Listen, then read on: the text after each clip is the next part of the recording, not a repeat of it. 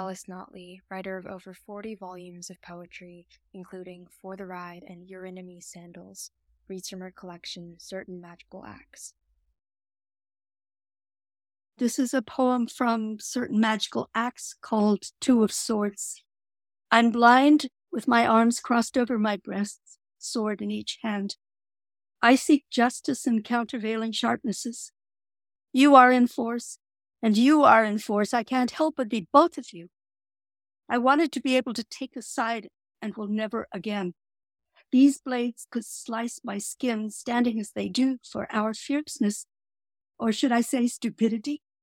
If I drop both swords and rip off the blindfold, I still can't leave, for I can't leave this world except internally.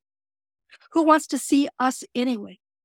Two parties or two sexes, two countries, armies, or two religions, two debaters, two gladiators, two contenders for one space.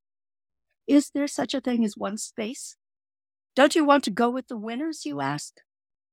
I want this noise within me to die down. Democracy isn't efficient, and the only politics I recognize lies between us, undefined, requiring no casting of votes. It asks that we admit we're both present, all present, in the same multiform space within me or you. I would never ask that you follow me. I will never acknowledge a leader. I am my president, but also I am everyone trying to be with you because I exist and always have. I, the people, I, the people, to the things that are, were, and come to be. We were once what we know when we make love. When we go away from each other because we have been created at 10th and A in winter and of trees and of the history of houses, we hope we are notes of the musical scale of heaven. I, the people, so repetitious, and my vision of, to hold the neighbors loosely here in light of gel, my gel, my vision, come out of my eyes to hold you, surround you in gold, and you don't know it ever.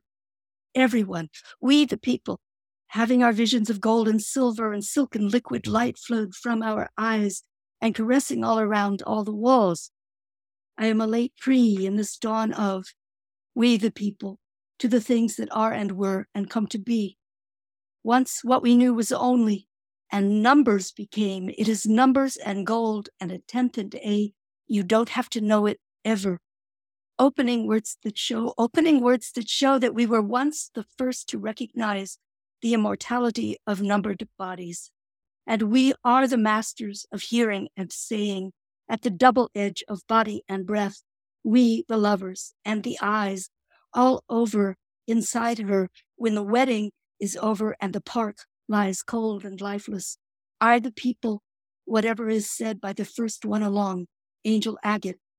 I wear your colors. I hear what we say and what we say. And I, the people, am still parted in two and would cry. To the three, at one says to the dreamer, Who are you? Robert Desnos, he says, dead and happy. My intention is to be happy, even if our world should disappear. I see you better than you do because I'm foreign and because I died in 1945 the last time things seemed clear. He's quiet now, and the others are focused on the fire, waiting to hear the voice of Desnos again and wondering where the world is. You're listening to stories, poems, music from the creative process. To hear our full interview with Alice Notley, visit the Creative Process Arts, Culture and Society podcast. This podcast is produced by Mia Funk with the participation of collaborating universities and students. Thanks for listening.